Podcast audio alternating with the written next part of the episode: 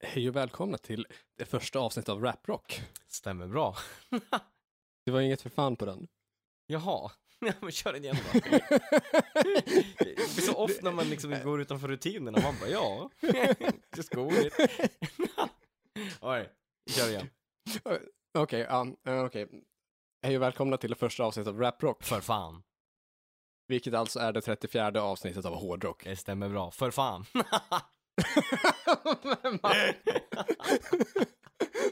Nej, men- Oj, nu tredje taget Okej, tar vi. ska vi ta den tredje gång? Ja. Mm. Hej och välkomna till... ja, eh, Okej. Okej, jag är med. Nu, jag tror att jag har koll på vad jag ska säga. Ja, Hej och välkomna till det första avsnittet av Raprock. för fan. Vilket alltså är det 34 avsnittet av Hårdrock. För fan. Med mig Joe Budline och Corey Duvett. yes, fjärde tagningen eller något sånt där och det sitter. Exakt. Så fort man kliver utanför rutinerna då bara, vänta, vad, vad gör man? Ja, Ibland så går det ju eh, svinbra när vi bara im- improviserar och inte liksom håller någon form av rutin alls utan bara Exakt. kör på utan någon större struktur så. Eh, andra gånger går det som idag. Exakt, det blir det här när man övertänker och liksom funderar på de enkla sakerna. Ja.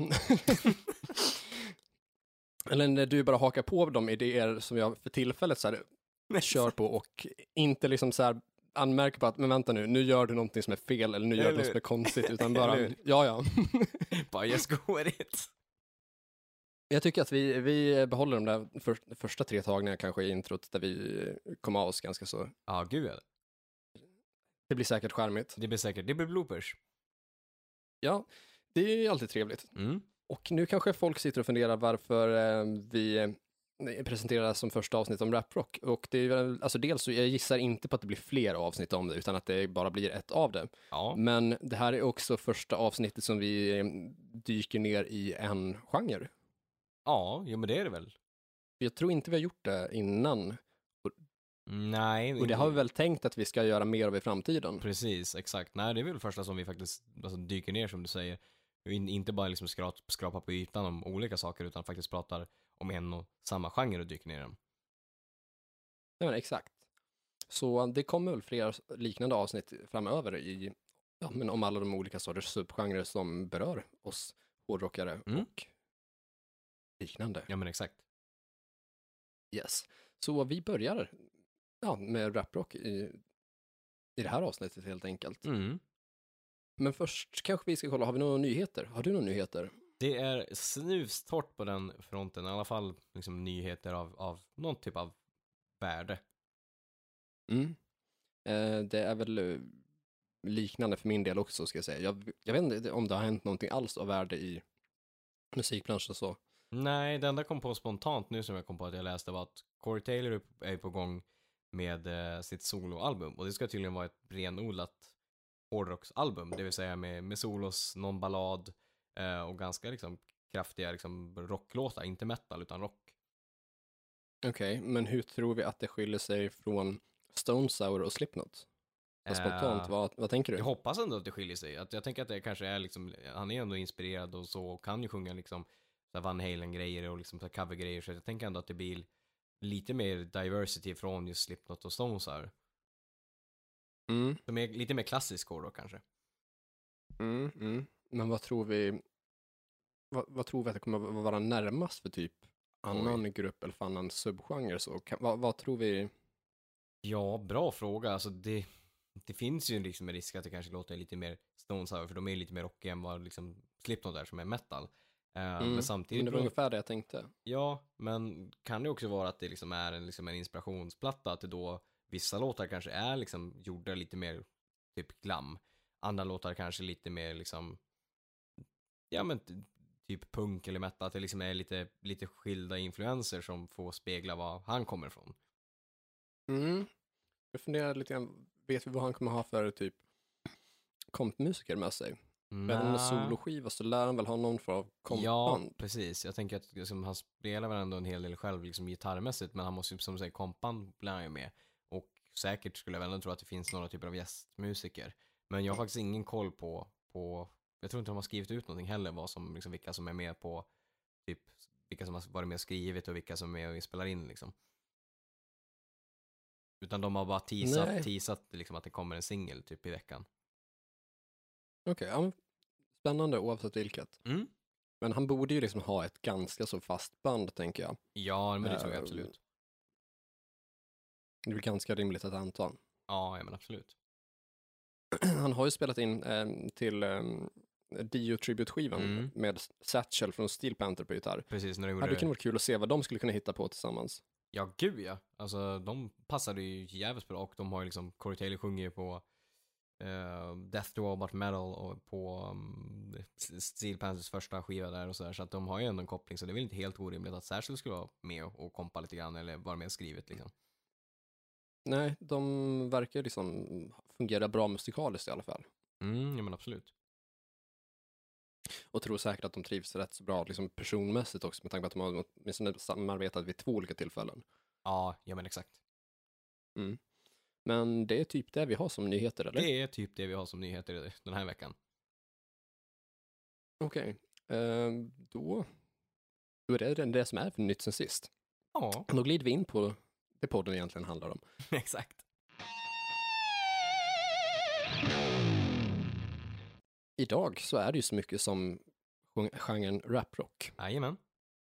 Eh, och vad vi då syftar på med det så är det väl kanske lite mer aggressiv rap med inslag av gitarrer, men Mm. även typ metalgrupper som använder sig av rap. Ja, men Så det kommer vara ganska så blandat där, för att det är ju en ganska stor skillnad mellan raprock och rap metal. Mm. Kan, kan vara liksom. Jo, Eh, Men vi kommer ju spänna oss från både liksom typ soft rock med rap, eller liksom rap med gitarrinslag till metal med rapinslag. ja, ja men exakt. Och det är väl kanske rimligt att börja lite grann kort historik, inte Mm. allt för långt nördigt och grötigt där, men Nej. jag tänk, jag, det, det första jag tänker på med raprock, när vi tänker liksom så här var det börjar någonstans, det är ju Beastie Boys 100 procent.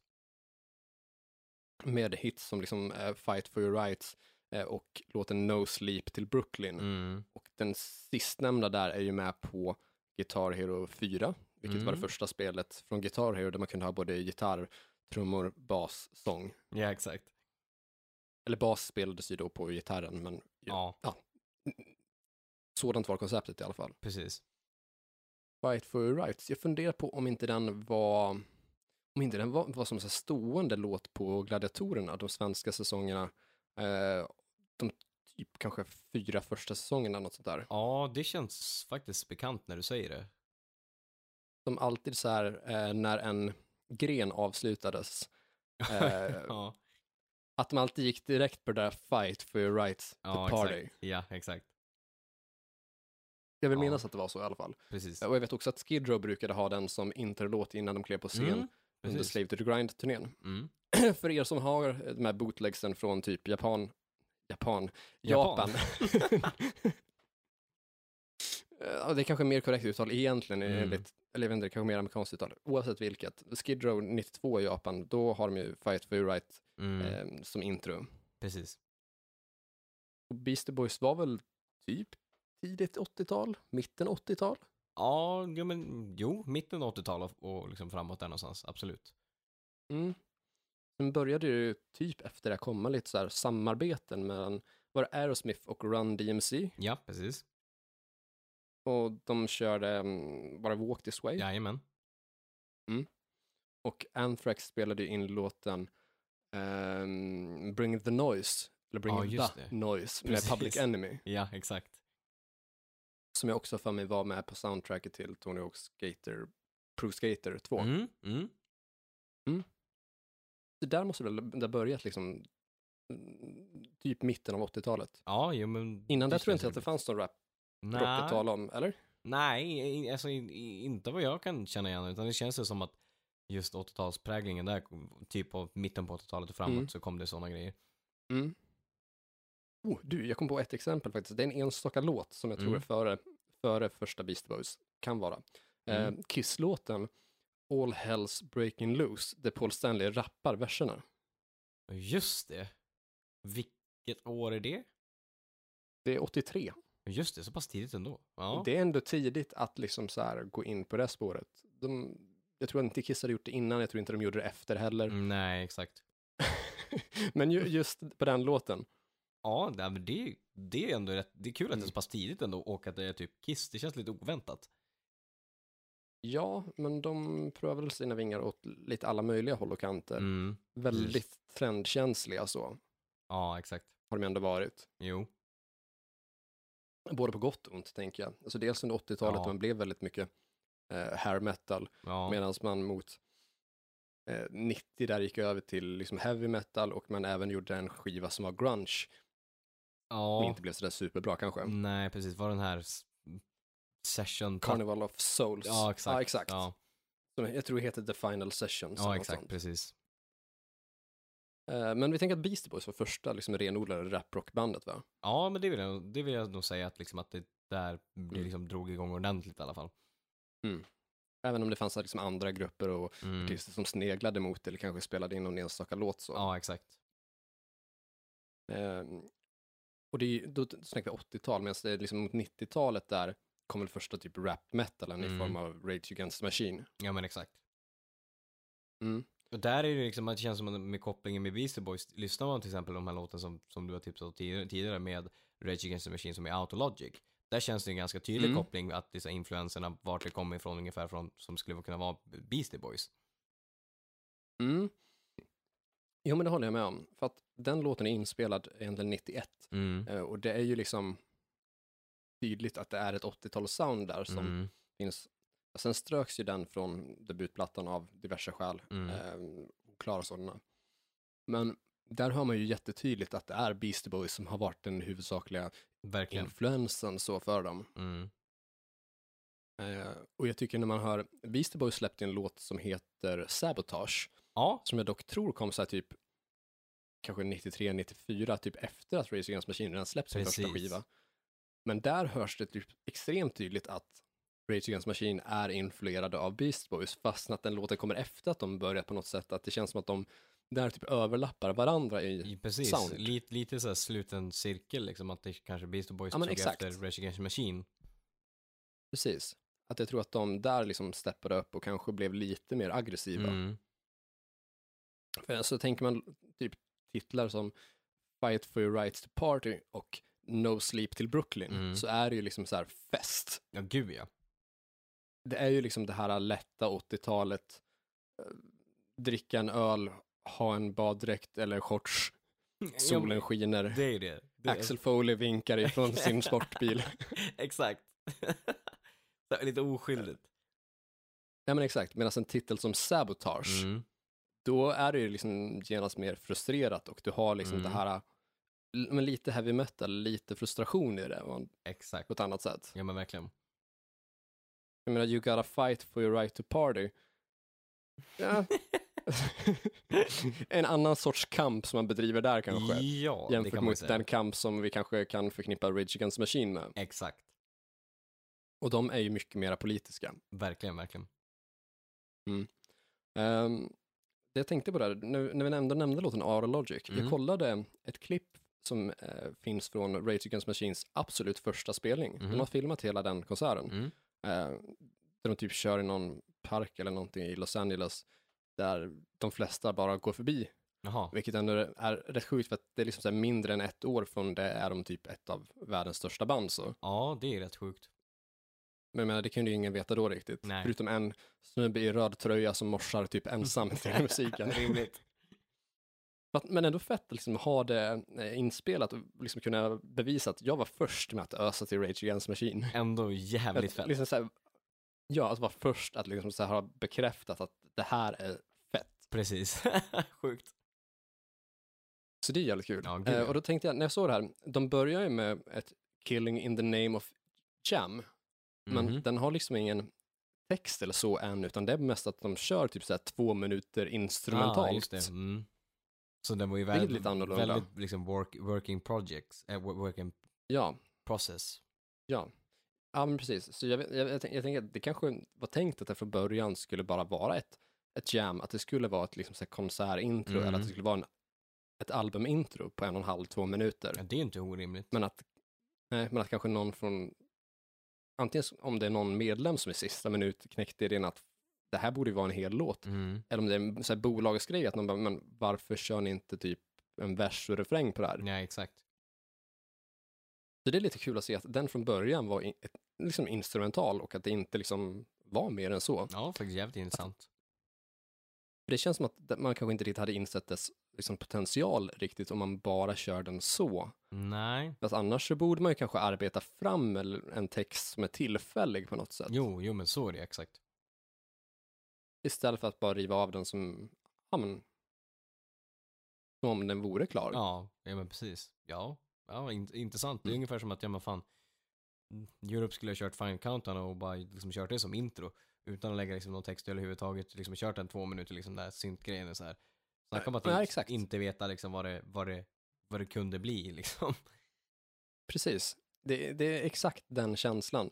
Mm. Eh, och så efter den så spelar de ju typ 9-10 låtar. Den andra låten de kör där är Out of Logic. Oh, okej, nice. Ja, exakt. Men också konstigt att då, men om ni lägger den så pass tidigt i sättet för en publik som aldrig har sett er förut, Nej. då, då an, ans- alltså jag antar att då värderar man ju den låten ändå, att det är en sån låt som man vill att Jo. så många som möjligt ska höra för att liksom så bli hooked.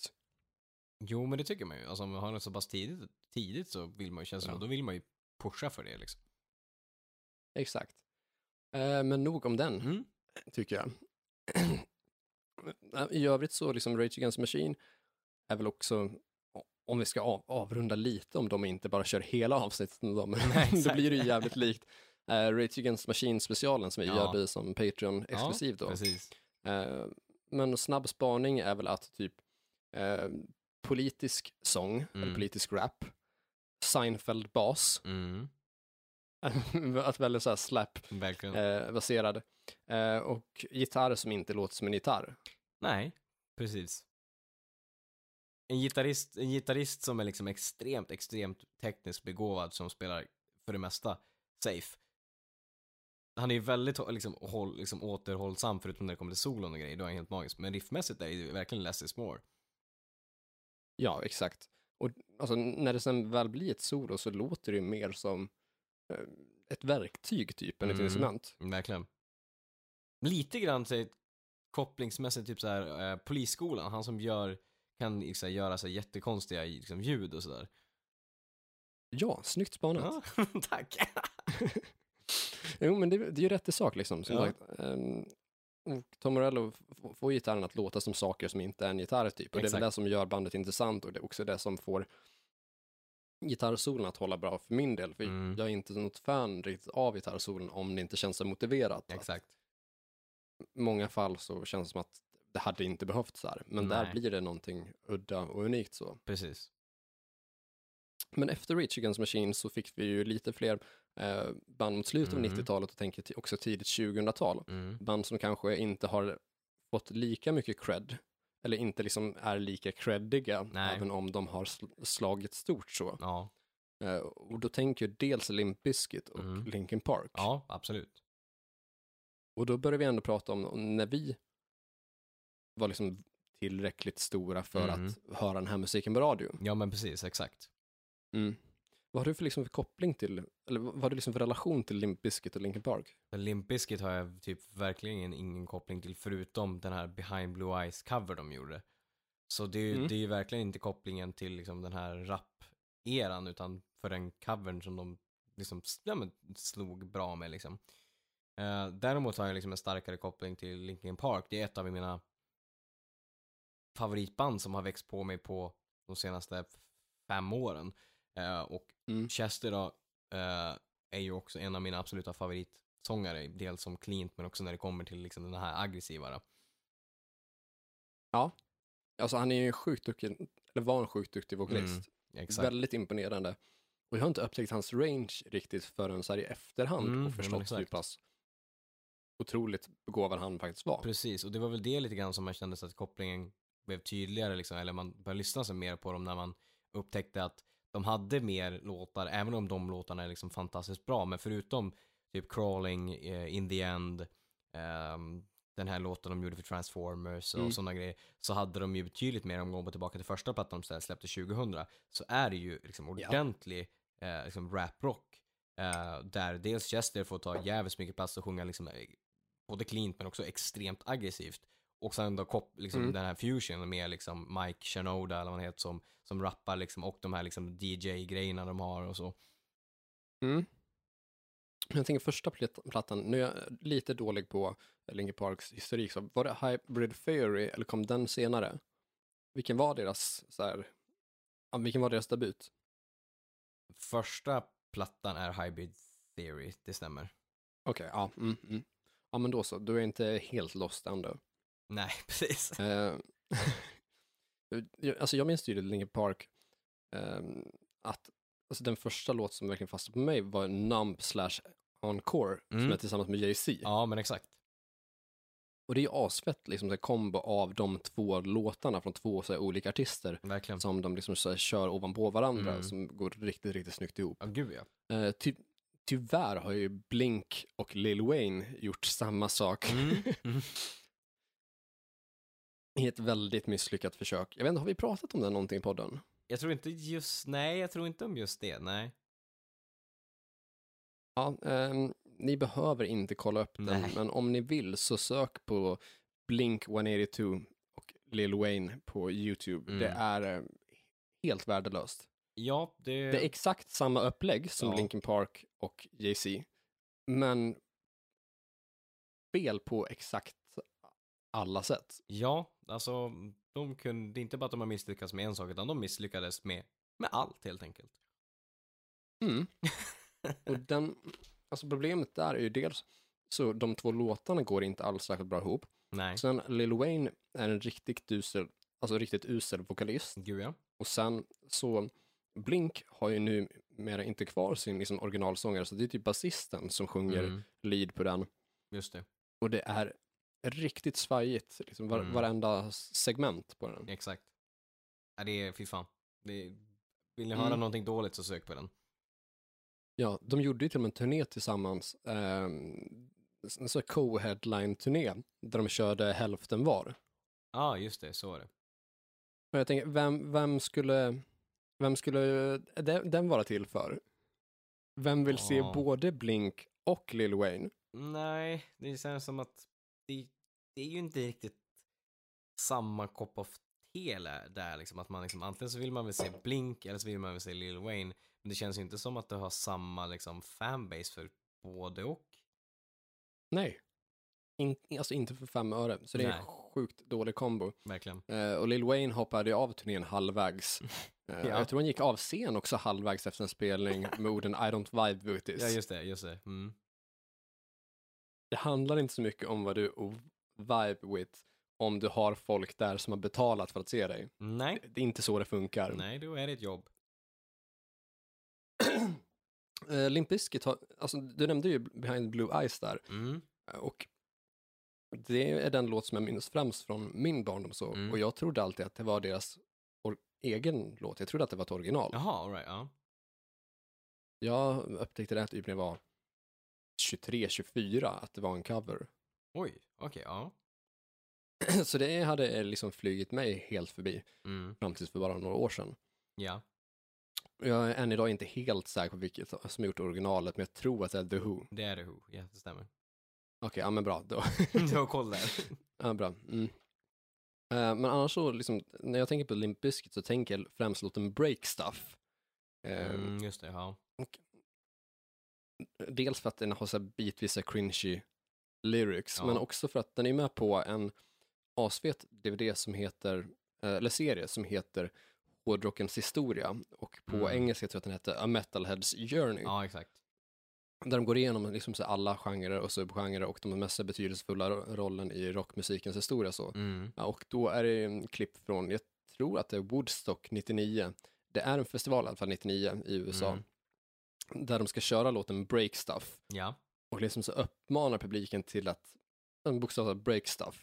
Och det är en Mm. asstor festival och de i publiken börjar liksom så plocka bort delar av eh, så bygget runt omkring på festivalen och folk så här, crowdsurfar på stora så här plywoodskivor Oh som Ja. Kanske inte den bästa uppmaningen. Det tror jag inte arrangörerna uppskattades liksom så jävla mycket. Mm, nej, jag kommer inte ihåg exakt hur det gick för Limp Bizkit om de fick betala någon form av skadestånd för det hela, men det är ett jävligt bra klipp som finns på Mm. YouTube. Så Jo. sök på Limp Bizkit Break Stuff Live. Det är ett litet tips. Ett litet tips. Eh, Men det är väl typ främst de saker som jag tänker på när jag tänker Limp Bizkit. Så kommer jag ihåg att jag i en, i ett exemplar av Kamratposten, Oj, oj, Läste. oj! ja, Nu, nu pratar vi, kan vi prata typ 2003 kanske? Ja, någonstans där. Då hade de några sidor som var så här typ hårdrock special. Mm. Eh, och de intervjuade väl två tjejer som var 12 och 13 som hade lyssnat på hårdrock i ett eller två år typ.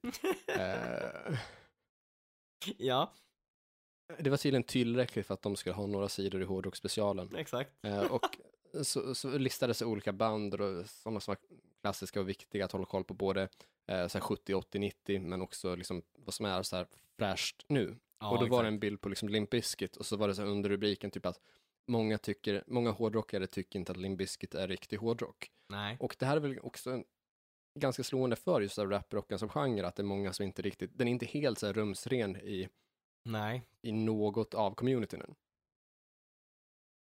Ja, det var egentligen mest, det var egentligen mest bara det som var själva tanken att, Ja, nej, men jag, jag, Den jag har håller fått med lite så Så skit, var ju så. alltså Linkin Park också är ju ett band som så här har fått väldigt mycket skit för att de inte tycker att det är true eller att det inte är metal liksom eller liksom så. Utan de har ju fått Mm. liksom väldigt mycket liksom och nog för att de har haft hits liksom, men de har ju haft jävligt mycket mer liksom material som är liksom väldigt, väldigt mycket raprock eller liksom väldigt mycket mer metal liksom. Men det är, folk väljer att titta på till in the end och, och sådana grejer.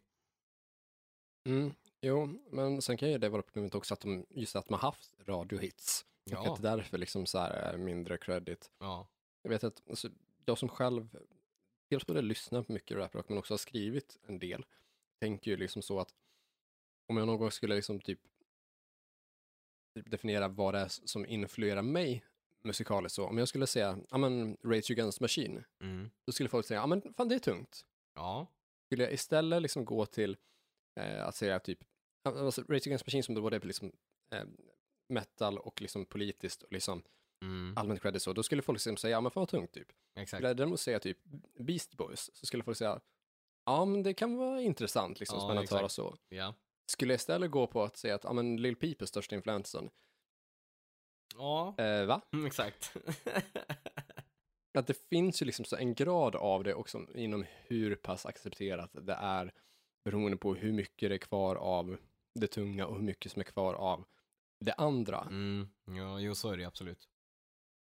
Att det är ju liksom ganska starkt gatekeeping, vad ska man säga, filosofi som härjar lite grann inom rockmusiken. Ja, jo, så är det Man verkligen. vill ju liksom, många vill hålla borta det som, borta det som inte är true. Tyvärr, ja, många gånger. Mm. Och alltså, så tänkte man väl själv lite grann som yngre och, också. Eh, i, viss mån kanske i alla Ja, fall. jo. typ, alltså inte, in, inte så att man gick runt och liksom sa vad som var true och inte. typ. Man kanske inte riktigt gärna ville liksom så här, uttrycka i typ offentliga miljöer på samma sätt att man tyckte att eh, typ rapmusik kunde vara bra eller annan musik som inte var hårdrock var bra. Nej. Inte för att liksom så här, andra tyckte att det var töntigt, utan för att liksom de tyckte att det var töntigt att man själv kanske lyssnade på hårdrock eller punk Jo. och så. Och man ville liksom inte bekänna sig att liksom kunna ha likheter riktigt med dem.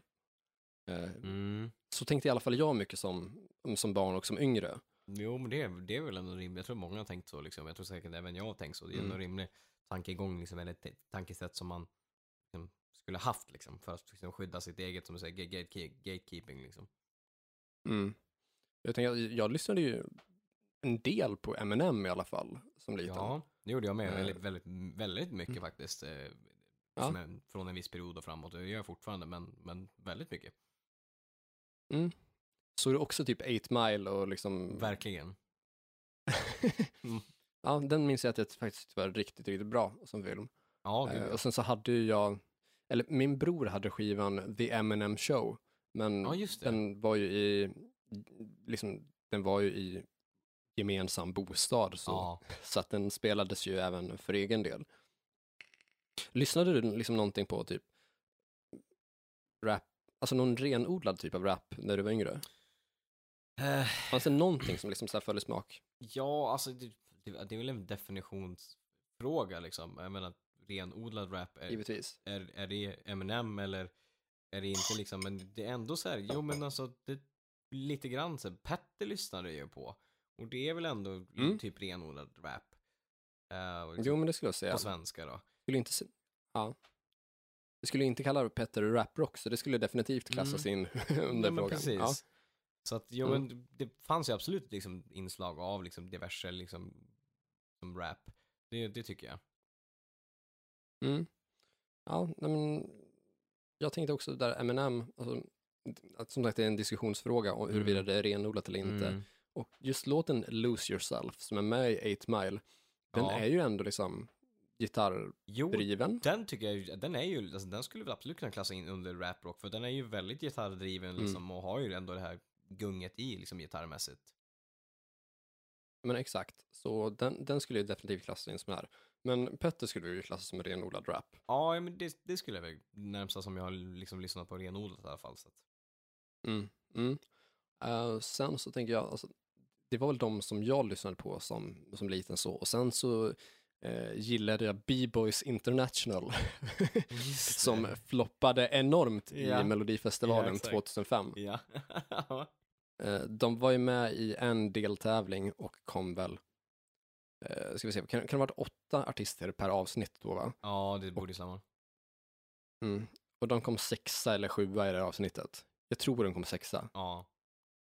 För att du, har- du har alltid så här fem som väljs ut till att gå vidare och sen så är det två som går direkt till final, två till andra chansen och så är det en som åker ut. då. Precis, ja Och de kom inte med bland de fem första, så de var sexa, sjua eller åtta. Ja, så, så det gick sådär alltså. Ja, eh, alltså, jag tyckte det var den bästa låten typ det året. Mm. Och jag minns att jag var så besviken och liksom så här att folk inte alls förstod storheten i det. För att Nej. jag gick ju på mellanstadiet då och då brukade vi ofta spela musik i, under så här typ lektioner eller under raster. Jag hade en ganska som schysst lärare så som Mm. var, var, var mycket för på det sättet så. Ja. Så då hade hon bränt ut eh, låtar från Melodifestivalen det året. Och det var 32 bidrag totalt. Mm. Och det, det var bara liksom så här 26 låtar som fick plats på CDn för att Ah. det var liksom så här max på, på de 80 minuterna. Exakt. Eh, så liksom alla låtar förutom sex var, var med på den skivan. Eh, och den låten var inte med. Fuck. Surt. Ja, det är så när det är så här typ, jag vet inte, om- eh, snabbt räknat typ 80, 85, 90 procent av festivalens bidrag är med på en och samma skiva, men Mm. inte den. Fy fan. Det sög. Ja, det förstår jag. Eh, och som sagt, jag var jättebesviken att de inte ens kom vidare till från första delmomentet så. Nej, nej visst. Anser Och vi är det någon att, som sitter att? Markoolio är Ja. renodlad rock? Eller vill säga rap?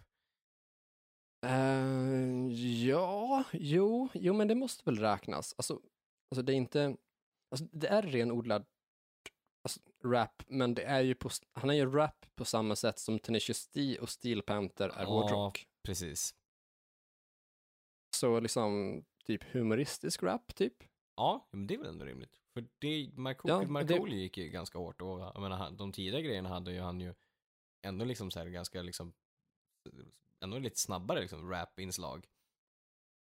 Ja, absolut. Så jag tycker att han får räknas. Och jag hade också skivan med Markoolio, kommer ihåg. Ja. Eh, alltså låten Rocka på är ju en major jam. Alltså den är ju, Den är ju den är astung. Den, håller, den, den Mm. går hårt på, på partyt än idag. Ja, det gör den. Eh, och alltså det är ju en, den perfekta förfestlåten så. Gud ja. Eller liksom så här för att pigga upp en typ sval, vanlig fest Mm. liksom. Ja men visst. Den, den får alla på bra humör. Ja. Sen minns jag att när jag var typ, nu ska vi se, det här, jag måste ha varit ehm, sex eller sju år då, Mm. eh, när Sverige skulle vara med i fotbolls-EM år 2000 så Mm. du gjorde ju Mark- Markoolio den här låten Mera mål. Exakt.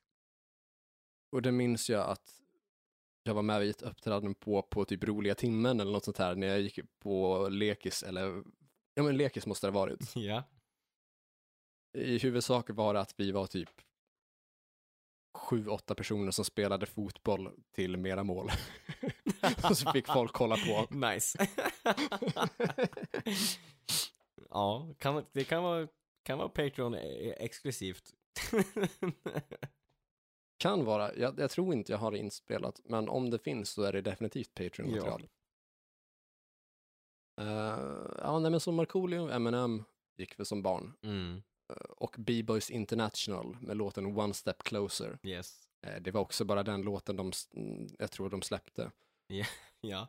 Eh, Och singelomslaget hade, alltså, alltså det här är så lamt, singelomslaget hade liksom information om vad en CD-skiva är och på vilket sätt som the compact disc Äh. är det nya sättet att spela musik Nej, vad det skulle vara bättre fuck? för. Inte lika credit som har liksom den här parental, eh, ja den här som, Advisory, nej exakt. Precis, utan det är liksom så här, det här är en CD-skiva. Mm, och det här var ändå liksom 2005. Ja. Jag menar, CD-skivan hade funnits i nästan 20 år då. ja. Den ska inte behöva ställas in då. Alltså det hade varit annorlunda om det här var slutet av 80 eller tidigt 90. Ja. Ja, det är en märklig anekdot att de liksom Verkligen. trycker den beskrivningen på. Ja. Om det inte var ett så här skämt typ eh, som de tyckte var kul. Ja, jo. Jag vet inte. Nej, mm, oklart.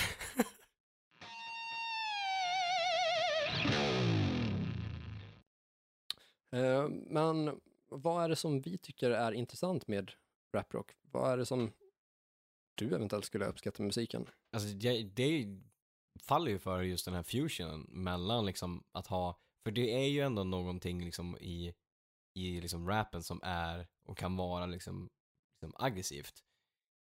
Och det är Mm. väl det som jag tycker passar så bra med att det blir liksom rappt och det blir någonting som bryter av och det är ganska skönt att lyssna på men samtidigt som det är liksom lite liksom aggressivitet i liksom hur man betonar ord och så som funkar så jävla bra till rock eller till metal. Mm. Ja, men alltså jag är inne på exakt samma spår, att jag tycker att fusionen är cool och då, alltså jag har ju, när, när jag började lyssna på rap så då var det ju aldrig att, alltså jag var ju inte särskilt inne på det här liksom bitches, hoes, money and dope. Nej, nej, nej. Det var liksom inte, det var inte det som lockade, utan när, när det som lockade eh, var absolut inte den här liksom flex-rappen, utan det var ju den lite mer aggressiva, frustrerade rappen Exakt, ja. som eh, Eminem-låtar som The Way I Am, Ja, eh, Lose Yourself, ja, eller Sing for the Moment som är liksom en, där de samplar eh, Aerosmiths Dream On. mm, Och sen jag även eh, upptäckte jag Immortal Teknik som är liksom typ politiskt laddad och Mm. samhällskritisk eh, rap så. ja, Vilket liksom kändes som att det, det var typ lite Rage Against Machine fast utan gitarrer typ. precis. det, är, ju- det finns ju en, ja, men det finns ju en aggressivitet och en frustration i den som kan ha nästan liksom så punkig vibe. Mm, Och då mm, inte att det låter som punk, men utan att det kommer lite grann ur samma typer av känslor, samma Exakt. typer av, eh, ja men ur frustration, ur enkelhet och Ja. lite street-känsla så. Precis. Eh, så det är väl det som har liksom så främst lockat för egen del. Ja, Och sen när det kom till liksom typ den musikaliska biten, att vilja så skapa musik, så Mm. kände jag att eh, jag är intresserad för att skapa den sortens musik, eller skriva den sortens musik, av att ha tröttnat på att liksom så försöka bilda band, mm, försöka få liksom folk att vara på samma plats. Att det här att man kunde vara färre personer, att det räckte med att liksom typ vara två personer egentligen. ja men precis. Eh, eller en om man är superduktig, men alltså, två, två var upplägget då. Det räcker Mm. med att en person kan typ lägga gitarrer och eller vocals och den andra kan liksom så knappa lite på en dator typ. Exakt. Så det blev ju roligt på ett nytt sätt som eh, liksom så musicerandet inte hade varit för mig på typ ganska länge. typ. Nej, just det. Eh, Sen så blev det ju ingenting av det projektet då Mm. i och med att jag och den andra personen fullkomligt hatar varandra Mm, eh, nu för tiden. Eh, men ändå det här eh, lättsamma som fanns i det sättet att vara på och Jo, skapa på. precis. Liksom. En enkelhet som jag liksom hade saknat Ja, på något sätt. ja men det är rimligt. Och det, det är väl liksom främst det som har dragit för min del. Ja, Sen kan jag väl också tycka att det är lite kul att sticka folk i ögat med True. jo, jo men det är det ju. Det är inte alltid målet, Nej. men det är ju en bonus. Ja men absolut, det håller jag med. Mm. Eh, Så det är det som liksom jag har tänkt så. Mm. Ehm, och jag, jag tänkte egentligen att alltså, från, från början när vi pratade om, alltså innan vi ens hade börjat spela in podden, att vi skulle- skulle ha så här specialavsnitt om olika subgenrer och så, Mm, mm. Eh, så tänkte jag att det hade kunnat varit fett om man fick liksom släppa någon form av egen musik Ja. till det avsnittet, eller liksom ha det som intro eller outro eller liksom så här mitt i, ha en liksom så här som typ radio, att ah, men nu spelar vi en Precis. låt. Ja, typ. men det hade ju varit helt nice. ja, men eh, så blev det ju inte riktigt, tyvärr. Nej, men det kan ju komma sen inom någon typ av liksom, forum på podden. Det kan det mycket väl göra i framtiden, men tyvärr inte till det här avsnittet. Nej. Med det sagt, vad har vi för personliga favoriter? Ja, så som tidigare nämnt så Linkin Park betyder ju väldigt mycket för mig och ligger mig väldigt nära till hjärtat.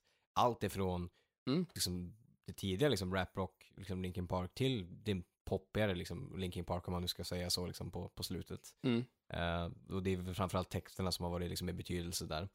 Eh, sen så Mm. tycker jag väl ändå att, ja i alla fall, ja, jag tycker vi kanske går under kartan ändå fortfarande, men framförallt tidigt eh, så var väl ändå Slipknot lite mer raprock om man tittar på liksom första plattorna och eh, liksom åt det Ja. hållet. Så här, de hade ju inslag av liksom med Sid som gör de här DJ-grejerna och Corey kan ju verkligen kan ju rap-growla typ. Liksom. Han har ju den liksom, Mm. typen av tekniken som är väldigt rapp, liksom, det går väldigt fort och har den här aggressiviteten i det och liksom betonar ord på ett sånt sätt som liknelse med liksom Eminem, att det är liksom en punch i liksom hur man betonar orden och vad man liksom har i texten.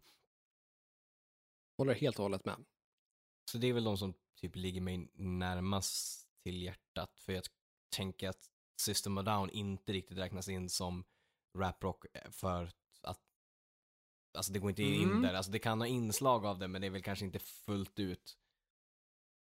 Fast det är ingen dum tanke egentligen, för som sagt vissa så här, partier är ju liksom verkligen Ja, rap, jo men verkligen. men kanske inte, inte som helhet. Nej. Men som inslag eller liksom som vissa Ja. delar liksom i Mm. grejer. Mm.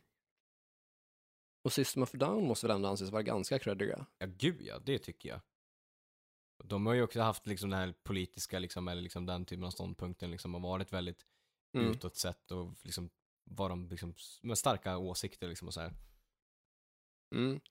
Eh, det har de ju. Jag tänker, vad är det som gör att typ de är mer creddiga än Limp Bizkit? För det är ju ändå samma tidsperiod, tänker jag. Ja, jag vet inte, textmässigt kanske. Att det är liksom det här lite grann mer Rage Against the Machine-grejen, liksom, med liksom intelligenta texter med en ståndpunkt Mm. kontra liksom Limp Bizkit som liksom har varit ute och cyklat liksom och tänkt lite mer cash cash grab, liksom han sångaren där som jag glömt bort vad han heter, som Mm. verkar vara liksom en riktig idiot. Fred Durst. Exakt.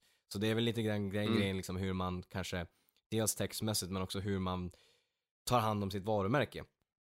Eh, ja, en rimlig analys. Mm.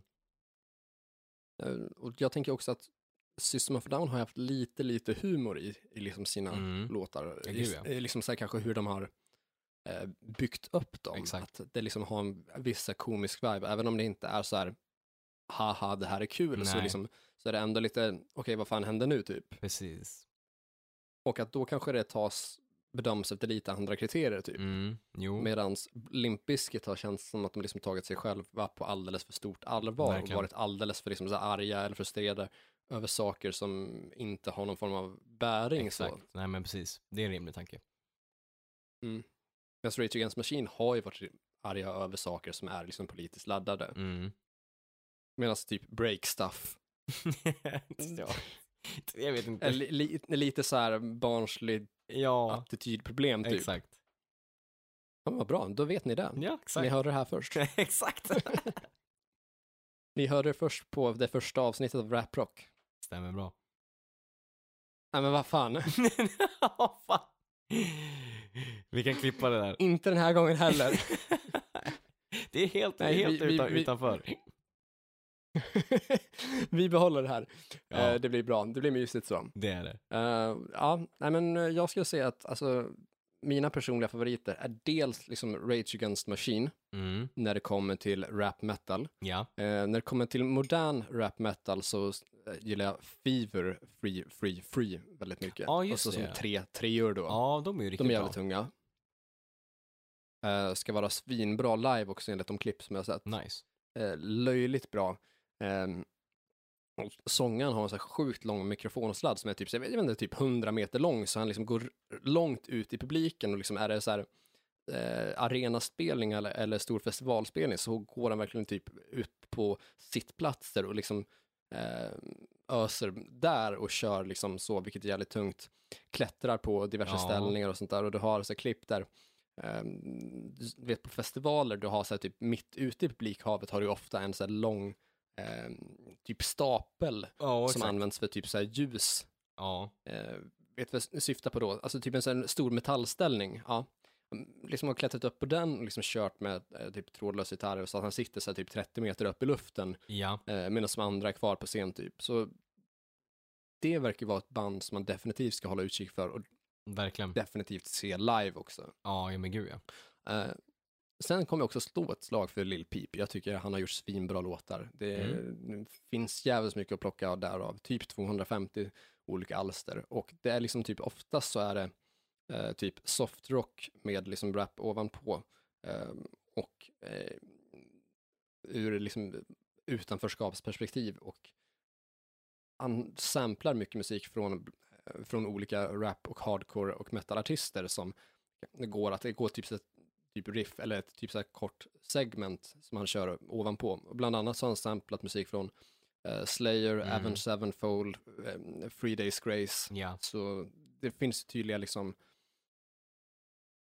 inslag av rockmusik och tydlig uppskattning Exakt. för den sortens musik. Precis. Sen tror jag att vi bör hålla utkik på Machine Gun Kelly och Ja. vad Youngblood gör nu. Faktiskt. Och jag menar, Machine Gun är väl ändå ett liksom man ska slå ett slag för, för där är det också liksom tydliga liksom rap-rock, liksom influenser och liksom så. Han är ju jävligt begåvad. Post Malone tycker jag om också väldigt bra. Ja. Okej, men då har vi fått med ändå hyfsat många så eh, personliga favoriter. Ja. Eh, och sen när vi ändå är inne på personliga favoriter så ska jag också återigen påminna om att Lil Wayne och Blink är riktigt usel Exakt. kombo, så där har ni en personlig icke-favorit. Ja. Och sen vill jag också lyfta namnet D.D. King. Mm. Säger det namnet dig någonting? Nej, egentligen inte. Nej, och det, skulle man säga det till de flesta personer så skulle det inte säga någonting och tur är väl det. För D.D. King är, hör och häpna, Ramones-medlemmen D.D. Ramones sidoprojekt, eller så nya band efter att ha hoppat av Ramones, Jaha. där han gjorde någon slags mashup av punk och hiphop. Helt missat. Ja, och det är värdelöst Jaha. det mesta av det. Okej. Då har jag inte missat Så mycket någonting av den alls, skivan är skit. Ja. Eh, men det är många som inte har koll på att han hoppade av eh, Ramones för att bli D.D. King. Nej, exakt.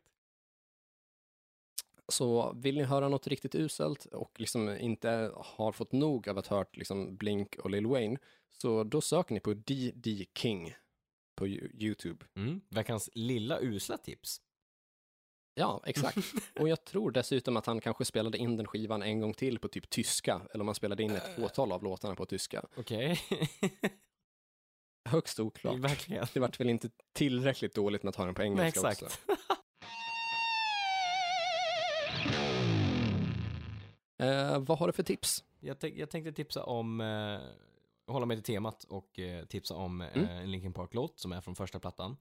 Som heter A Place For Mm. My Head. Och där är också väldigt, väldigt liksom groovigt, eh, där rappen får ta väldigt mycket plats medan gitarren har liksom Mm. en, får ta väldigt, väldigt mycket liksom, plats i, liksom en snygg gitarrslinga som, som är liksom mixad väldigt liksom, framåt. Eh, där det är inslag av liksom, de här DJ-grejerna och framförallt så, så Chester sjunger på, liksom, på refrängerna men verserna är helt ut liksom att det är eh, Mike som liksom rappar på. Ja, men det låter som ett bra tips. Mm. Jag har faktiskt inte hört den, så jag tror att jag ska spana in den direkt efter avsnittet. Ja, nej men gör det. Hur många tips får jag köra? Eh, Nej men kör på. Ja, men perfekt. Jag har förberett 60 stycken. Här. Lyrics coming at you with supersonic speed. Och jag börjar med Lil Peep och Tentation, Falling Down, Travis Barker Mix, Witch Plays av Lil Peep och Lil Tracy, Hollywood's Bleeding, Post Malone, ADHD, Joyner Lucas, Wasted and Use Feet, Lil Uzi Vert. Vi pratar om Lil Tracy, Beautiful Nightmare, Number Encore med Jay Linkin Park, Take What You Want med Ozzy Osbourne och Post Malone, Travis Scott. Vi pratar Hollywood Horde med Machine Gun Kelly, Floor 13, Machine Gun Kelly Roulette, också med honom. Taste Me, Teddy, Singer no Nothing Nowhere, Solitary med Guardian. Och sen så har vi ett gäng Rage Against Machine-låtar. Vi pratar Autologic, Bomb Track, Know Your Enemy, Bullet in the Head. Vi pratar också Bulls on Parade och Gorilla Radio. Vi har här sidan Over och Crushing från Paris Shadows. Vi har Fever-låtar och vi pratar We're Coming In. Vi pratar om Burn It och vi pratar också om Machine Gun Kelly igen på låten I Think I'm Okay med Youngblood. Vi har Lil Aaron-låtarna Dark Matter och Drugs. Vi har Hollywood Lundell-låten Undead. Vi har Deuce-låtarna America, I Came to Party. Vi har Beastie Boys, No Sleep Till Brooklyn och Sabotage. Vi har Yellow-låtarna Devil in My Veins, Till Scan, Vi har Triple One Autumn Collection, Sabotage av Cancer, Bats och vi har också Anthrax-låten Bring the Noise. Vi har Limp Bizkit Take a Look Around och Break Stuff. Vi har låtarna av Eminem som Sing for the Moment, The Way I Am, Lose Yourself. Vi har låten Youth of the Nation av POD. Vi har låten Sail av Evil Nation. Vi har Immortal Technique-låten Ponies of No Return. We Are Who We Are med Braven Savage och Fish Vi har Starshopping av Lil Peep, Gym Class. Vi har låten Nothing For Me Here of Dope. Vi har Slipknot-låtarna Spirit Out och Wait and Bleed. Vi har Convict-låtarna I Fucked Up, All Back Fit. Och sen så har vi Arias Sayonara och sen har vi tillbaka på Little Peep där vi har låten Fingers och sen så har vi låten Stop Torturing Me och Wicked Face Springs Eternal. Vi har låtarna More Than Ever och Left Behind också av Fishnark och Brennan Savage som nämnt tidigare.